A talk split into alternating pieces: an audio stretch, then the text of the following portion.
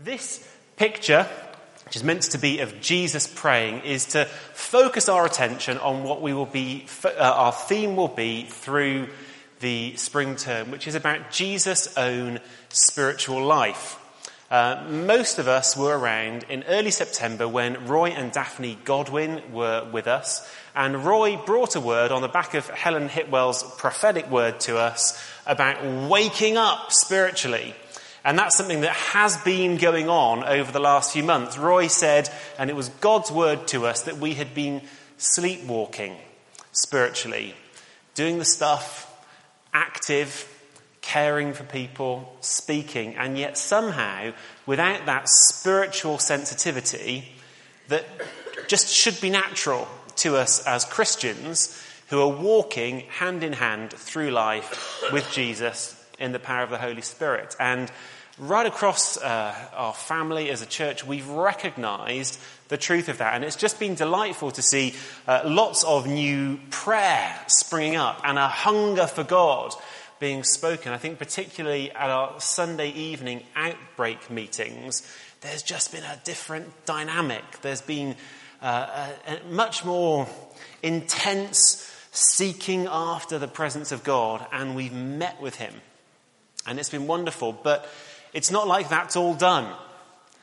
There is much more for us still to discover. And uh, so we're going to be looking at John's Gospel as we go through the spring term. But the theme that's going to come out again and again is really to do with Jesus' relationship with the Father and Jesus' relationship with the Holy Spirit and what we can learn about that for our own spiritual lives. So we're going to be sticking on that theme, but also just going through the book of John, or at least a good chunk of it, and seeing what the Word of God has to teach us and equip us with. So we've already read from the beginning of the Gospel, but we're going to go back there again. If you have a Bible uh, or some electronic device appropriately equipped, please turn to the beginning of John's Gospel. And I'm actually going to read uh, to the end of verse 18. In the beginning was the Word, and the Word was with God. There we go. And the Word was God. He was with God in the beginning. Through him, all things were made. Without him, nothing was made that has been made. In him was life. And that life was the light of men. The light shines in the darkness, but the darkness has not grasped it. There came a man who was sent from God. His name was John, and he came as a witness to testify concerning that light so that through him all men might believe. He himself was not the light, he came only as a witness to the light. The true light that gives light to every man was coming into the world. He was in the world, and though the world was made through him, the world did not recognize him. He came to that which was his own, but his own didn't receive him. Yet to all who received him, to those who believed in his name, he gave the right to become children of God. Children born not of natural descent, nor of human decision or a husband's will, but born of God. The Word became flesh and made his dwelling among us. We have seen his glory, the glory of the one and only, who came from the Father, full of grace and truth. John testifies concerning him. He cries out, saying, This was he of whom I said, He who comes after me has surpassed me because he was before me. From the fullness of his grace, we have received, we have all received one blessing after another. For the law was given through Moses, Grace and truth came through Jesus Christ. No one has ever seen God, but God, the one and only, who is at the Father's side, has made him known. Now, Uh, like all good introductions, John's introduction to his gospel brings up themes that will come up again and again and again throughout the book. And I was tremendously helped by Jeremy speaking last Sunday. He had the theme of uh, adoring Christ, but was led, I believe, by the Spirit of God to get here to John 1 and do a good chunk of my sermon for me a week in advance, for which I'm hugely grateful. Because he rightly went through these few verses and picked out some of the themes that are found there, which come up again and again throughout the book of John. And here are some of them. That Jesus is the Word, the Creator, the source of life and indeed of new life that Jesus is light. In all four Gospels, Jesus says that he is the light of the world. He is the reconciler, the one who brings us back into relationship with God. He is God with us, come to make his dwelling amongst us. Emmanuel, as the Old Testament said, and full of grace and truth. And it's there on that last phrase of Jesus being full of grace and truth that uh, we are going to land this morning. This is the phrase that I felt led to focus on this morning. This phrase, full of grace and truth. Now, some scholars, you might be interested to know, I don't know how interested you are in scholarship this morning. Uh, but anyway, there we are. Some scholars have noted this phrase in the Greek, the Greek phrase that's translated as grace and truth, was used again and again to translate a particular Hebrew phrase in the Old Testament.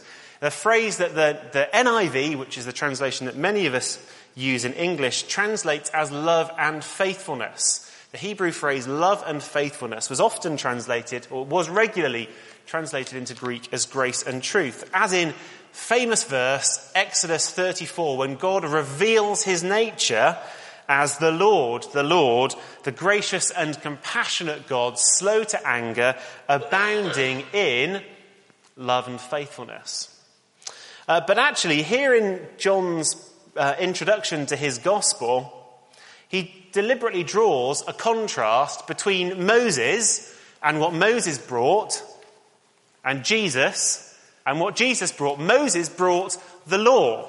But what Jesus brought in distinction from that was grace and truth. So it won't do just to say that this phrase, grace and truth, is just the same as what was revealed in the Old Testament. There's more to be found. What does grace mean? And what does truth mean? Well, they're both really quite simple ideas. Profound and, you know, just bucket loads of of content in both of them, but really simple ideas. Grace is really about things that make us happy. It's where the, the root of the word comes from. Things that bring joy are seen as grace. And in particular, the kindness of God. God's kindness towards us when He does things for us that He need not do. He's not compelled. He's not required. No one's going to tell him off for not being good enough if he's not kind towards us, but simply out of his love for us, which is utterly unmerited, he is kind towards us in ways that bring us joy. That's what grace is all about. It means, of course, that there's nothing that we can do to make God love us any more than he does already. And there's nothing that we can do to make God love us any less than he does already. His grace towards us is a constant. Whatever we do, good or bad, he will love us just the same. And there's nothing that we can do to change it. And that grace, that consistent, faithful love, is expressed towards us. It's not just an abstract kind of thing that floats around in heaven that we'll find about, find out about one day. God's grace is expressed towards us in kindness that brings us joy. Utterly unmerited favor. And Jesus came as God Himself in the flesh, full of grace, abundantly kind, going around and bringing joy. We read uh, in that prayer from Isaiah that, that it's the follow on that from the verses that Jesus quoted at the start of his ministry that the Spirit of the Lord was on him to do people the world of good in a variety of ways, but that, the, uh, that mourning would turn to joy.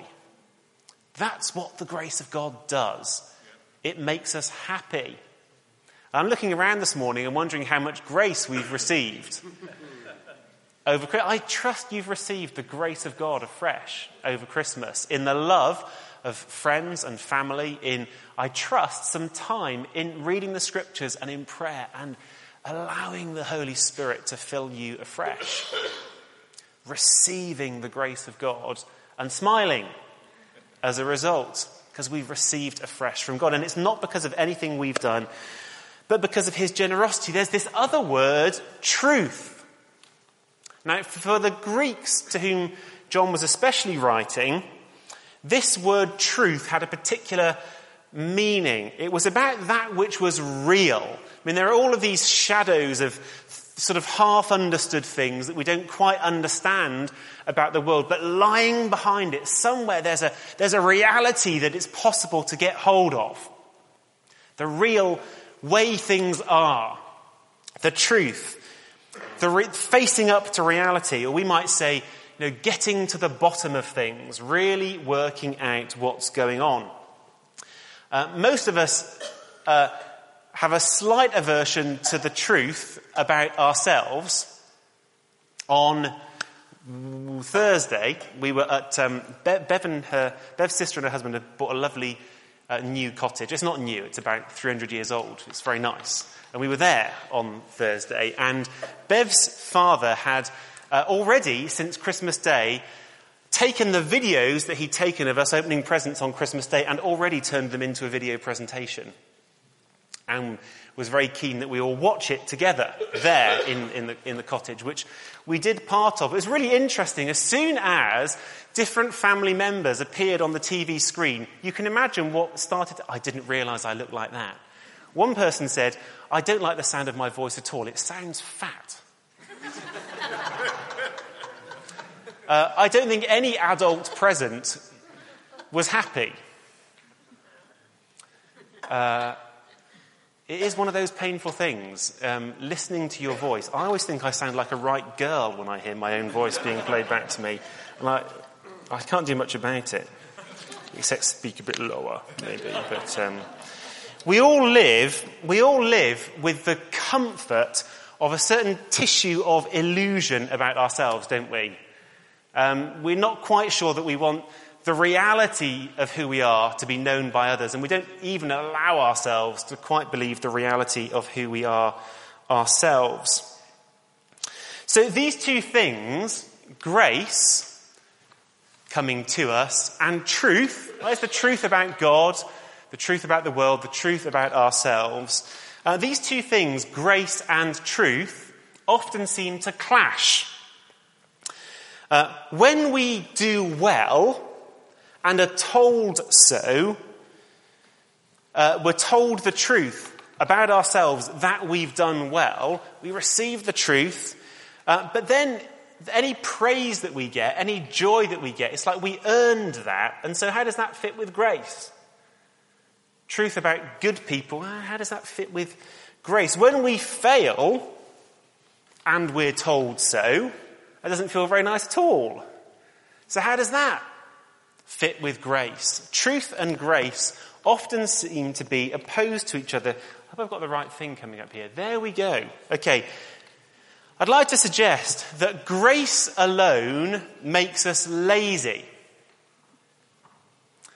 That if we only ever think about what God will, what God, what blessing, that's the word, what blessing God will pour upon us irrespective of what we do, there is a bit of a tendency for us to get a bit lazy about it and to become simply, or to continue simply as consumers.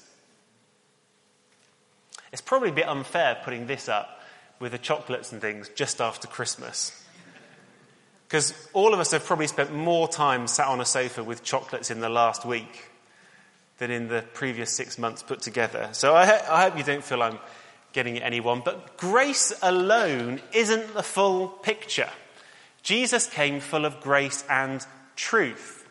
Uh, truth alone, I'd like to suggest that truth alone, I was thinking, this is the picture I have in mind of some wonderful opera singer singing a perfect note, which is incredible and beautiful in its own way, but has the effect of shattering brittle things. As it sort of hits their resonant frequency and so on. Uh, actually, as a slight aside here, this thing about truth alone shattering things, um, being a bit shrill in its tone, just as an aside, uh, it's about the school, it's about Tyndale, and thinking about Christian heritage in our nation. Um, and when we were praying for the nation in our group, um, there was um, Peter was rightly praying uh, for the heritage that we have to be, to be and the Christian Institute to uh, and others to play their part in holding up Christian standards and values. Uh, there is a danger in all of that that unless we get out there in the world serving in the name of Christ as well and showing his grace, that the truth that we speak, true though it is, could sound a bit shrill to people. And uh, we're hugely grateful for the Christian heritage that we have in this nation. But the heritage that we have grew up over many centuries. It started out as little seeds of gospel truth, which grew, which germinated, which grew and blossomed into schools and hospitals and uh, societies to care for widows and orphans and all of these different expressions of God's love. And they, the, the church's influence in society grew in that way to become like a mighty oak. That's how the Christian heritage of this nation arose and developed. As the fully orbed gospel came not only as words spoken in truth, but actions of grace as well, that people came to rely upon now, it seems to me that there are some bits of Christian institution in our nation where the structure remains, but the life flow of grace is a bit thin. And uh, on the one hand, we want to save and protect those f- now fragile institutions because they, they've become brittle they're still speaking the truth, but the life's not there in the same way. We want to save that which is still good, but alongside that, please God, let us see some new institutions growing up, which are full of the life of God. Institutions where the Spirit of God is pleased to dwell and bring his freedom to people. Um, that was a bit of an aside. Grace without truth, grace alone can be lazy. Truth alone can be shrill. Jesus came full of grace and truth. We receive grace from Jesus. We receive grace from Jesus. Grace that forgives, grace that redeems, grace that empowers us. Uh, we hear truth from Jesus as well truth about God, truth about the world, truth about ourselves. And uh, we often want grace for ourselves and truth for others. Have you noticed that? We're often a bit galled if truth is spoken to us and others get the grace and favour. And so this matter of grace and truth is not actually as tidy as all of that. I'd like to turn later in John's Gospel to a story which helps us see Jesus full of grace and truth. And of course, it's in John chapter 8. In John chapter 8, and from verse 2, it says that Jesus appeared again in the temple courts where all the people gathered around him and he sat down to teach them. The teachers of the law and the Pharisees brought in a woman caught in adultery. Uh, of course, I mean, I guess we all recognize this, but just in case anyone's not quite noticed, uh, it takes two to commit adultery. If they caught a woman in adultery, there must have been a bloke as well. So, they bring her alone. And they made her stand before the group and said to Jesus, Teacher, this woman was caught in the act of adultery. Now, in the law, Moses commanded us to stone such women. Now, what do you say? And it says they were using this question as a trap in order to have a basis for accusing him. It's like they knew that they'd set things up quite unjustly, that she would be stoned and he wouldn't be. I mean, people have even speculated that they sent one of their number in or they paid someone, some man, to go in to be with her so that there will be a basis for accusing this woman. And seems most unfair that having been set up in some way, she should be exposed in this way. They were expecting Jesus to uh, experience this as a conundrum. And uh, anyway, it says that Jesus bent down and started to write on the ground with his finger. When they kept on questioning him, he straightened up and said to them, If any one of you is without sin, let him be the first to throw a stone at her. Again he stooped down and wrote on the ground. At this, those who had heard began to go away, one at a time, the older ones first, until only Jesus was left, with the woman still standing there. Jesus straightened up and asked her, Woman, where are they? Has no one condemned you? No one, sir, she said.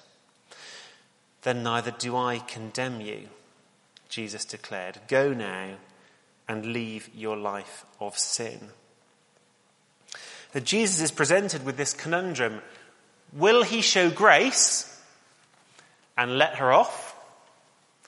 Or will he speak truth and see her condemned? And I think in this story, as much as in any story, we see the divinity of Christ, the divine wisdom that shows both grace and truth. And sometimes we're left wondering how do you square the need to establish standards with the need to include people? How do you call people up to something that is right because God desires truth in our inmost parts? How do you speak that? And at the same time, people experience grace rather than accusation. It's a question that we still face today and will face again and again. If we have any kind of responsibility for other people, whether as parents or youth leaders or managers or teachers, if any sort of responsibility for others, this is a question that's going to come up pretty often in our lives. How do we do truth and grace. And what we see is that Jesus doesn't just have some sort of manual of, uh, here's the tips and tricks, this is how you do it, but there's a word that comes from God. A, a word from heaven, a wise word that speaks right in. And uh, it reminds us that we need to live in a, in a flow of life from the Spirit if we're to live lives of grace and truth, we can only, if, we can only do it by the Spirit at work in us. And I hope that looking at just briefly at this phrase, grace and truth, draws us back and says we've got to live life in relationship with this Jesus. There's no other way that we can be like him and look like him. We have the privilege of being people of grace and truth. You know, as we worship, um, yeah, we'll do that. As we worship, give our hearts afresh to Jesus as the Queen has suggested we do. As we pray and we bring our needs before Jesus as we must. As we read the Bible and uh, take in the truth that's in it, as we do all of those things, worship and pray and read the scriptures, we receive grace and truth from God. And the promise of scripture is that we will keep receiving those things, grace and truth, spiritual blessings, until we overflow. It's not like there's just going to be a little tiny portion. There's your grace. Keep you going for another 15 minutes. Here's a little bit of truth, just enough to stop you doing anything too stupid. The Christian life is one in which grace and truth flow into us in abundance, more than enough, bringing us joy and righteousness in the inner parts. Still, and I'm about to finish with a simple question. Uh, most of us have a tendency to prefer one or the other.